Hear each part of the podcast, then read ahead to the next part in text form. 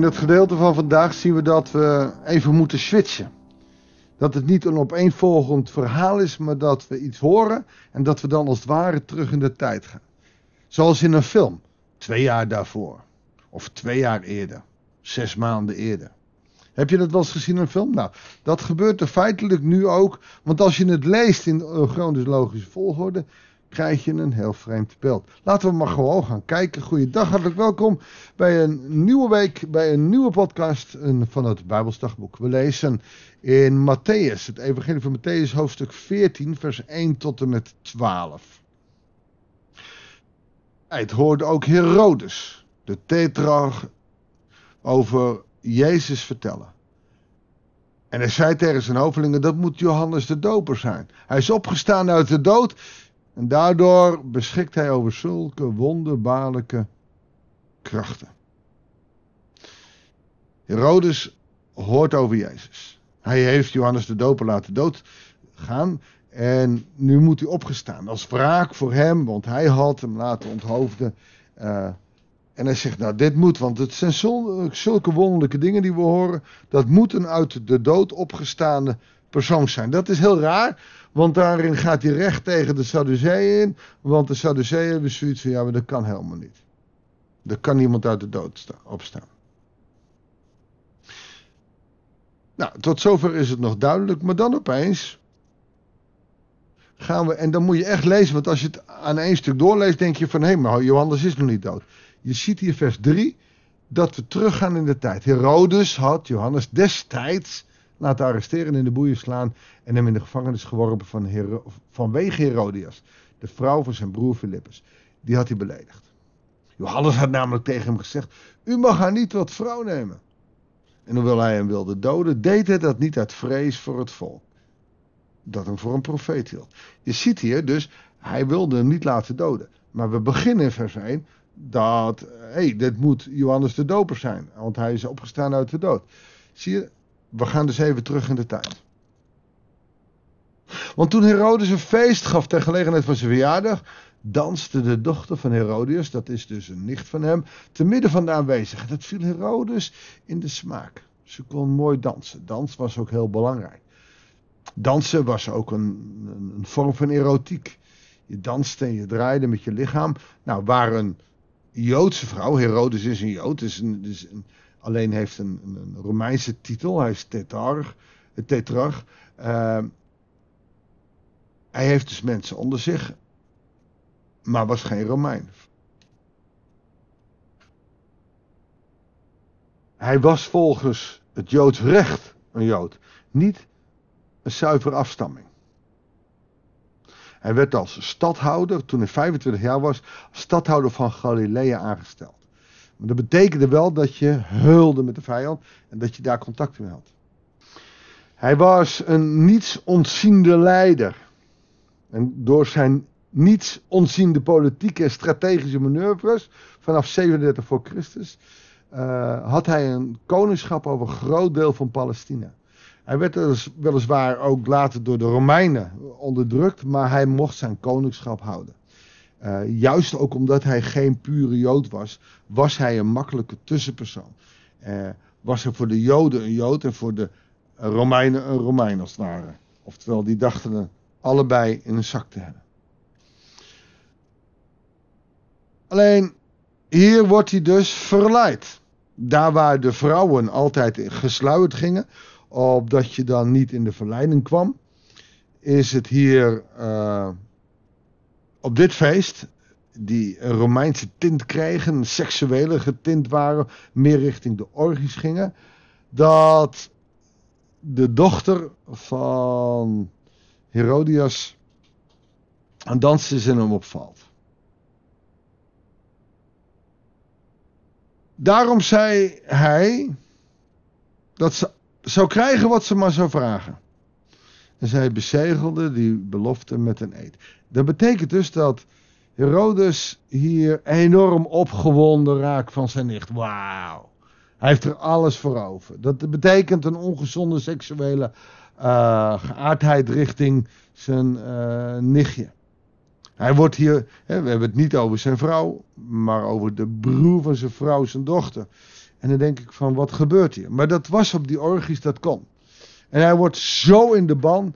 En dat was, je kon trouwens best trouwen met je nicht in die tijd. Maar uh, hij raakte zo van in de ban, dus je mag alles hebben. Door haar moeder echter aangezet, zei ze... Breng me dan op een schaal het hoofd van Johannes de Doper. Want Herodias, de vrouw van zijn broer Philippus, de moeder van deze danseres, was op een schandalige manier, vond zij, door Johannes de Doper behandeld. En werd voor hoer uitgescholden. En dat wilde ze niet. En dit was een manier om Johannes de Doper uh, zijn mond te snoeren. Deze vraag bedroefde de koning, maar omdat hij in het bijzijn van zijn tafelgast een eed gezworen had, beval hij dat hij haar, men haar, het zou brengen. Hij gaf opdracht Johannes in de gevangenis stond hoofd. Het hoofd werd op een schaal binnengebracht en aan het meisje gegeven. Ik denk niet dat ze er gelukkig mee is geweest. Alleen ze deed het om haar moeder te pleasen. En ze bracht het naar haar moeder. De leerlingen van Johannes kwamen het lijk halen, begroeven het en gingen daarna naar Jezus om het hem te vertellen. Nou, Jezus is volgens Herodes dus een soort van opstanding van Johannes de Doper. Natuurlijk onzin, maar Herodes die wist niet waar hij het over had. Die kende die vanuit zijn paleis niet zo goed. Die had gehoord van die uh, Jezus en die wist van Johannes. En die heeft die twee verhalen vermengd. Waarom? Omdat hij er een verhaal van moest maken. Omdat hij er iets mee moest. Dat is wat er gebeurt als uh, mensen zonder goed te luisteren, zonder het na te gaan, een verhaal aannemen. Dus zo zien we dat er even teruggekeken wordt in de tijd. Als je het verhaal achter elkaar leest, denk je dat kan niet. Johannes was al dood. Want Jezus leek op een opgestaande Johannes de Doper. En vers 2 zie je dat we teruggaan in de tijd. En, uh, dat is wel belangrijk, anders snap je niks van het verhaal. Het is wel triest dat Herodes, ook al was hij een harde. Ja, ik krijg het woord haast niet uit mijn mond, tetrarch. Uh, feitelijk door de vrouw achter hem. Uh, hard werd gemaakt. Want hij wou eigenlijk Johannes de Doper niet doodmaken. Maar omwille van anderen gebeurde het wel. Zo zie je dat de man, hoewel die altijd centraal stond, het een patriarchaal stelsel was, dat de mannen afhankelijk waren van hun vrouwen. En dat die ook op een of andere manier een grote invloed konden hebben. We zien het ook bij Salomo. Het was niet een Joodse vrouw, maar een buitenlandse vrouw. Die had een enorme impact, een enorme invloed op het leven van Salomo.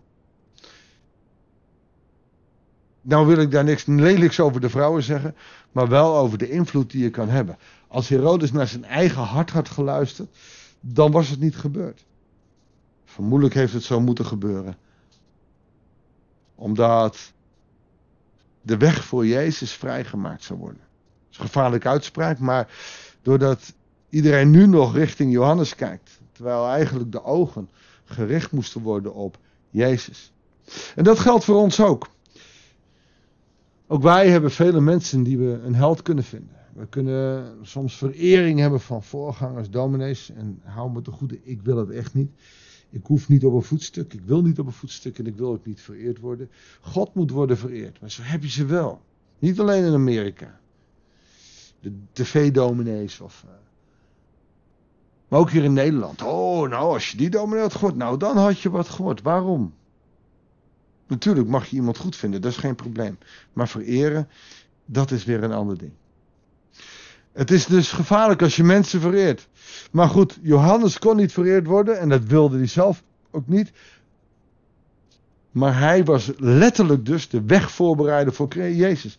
Hij moest sterven om Jezus aan de macht te laten komen als het ware en dat er niet naar Johannes werd gekeken, maar dat er naar Jezus werd gekeken.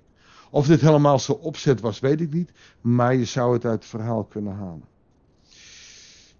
Ook wij zijn wegbereiders. Jezus is gestorven. Omdat hij niet degene was die het evangelie in de wereld zou brengen. Dat mogen wij doen. Hij moest terug naar het koninkrijk der hemelen, om daarvan uit zijn koningschap op zich te nemen. Laten we God aanbidden voor alles wat hij doet aan ons.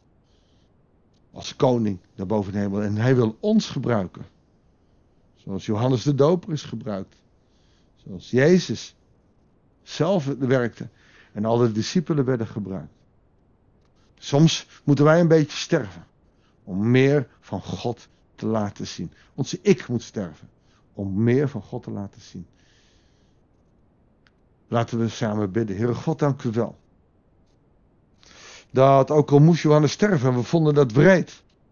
Maar dat Johannes zoiets had, ja niet ik, maar hij wiens schoenen ik nog niet waardig ben vast te maken.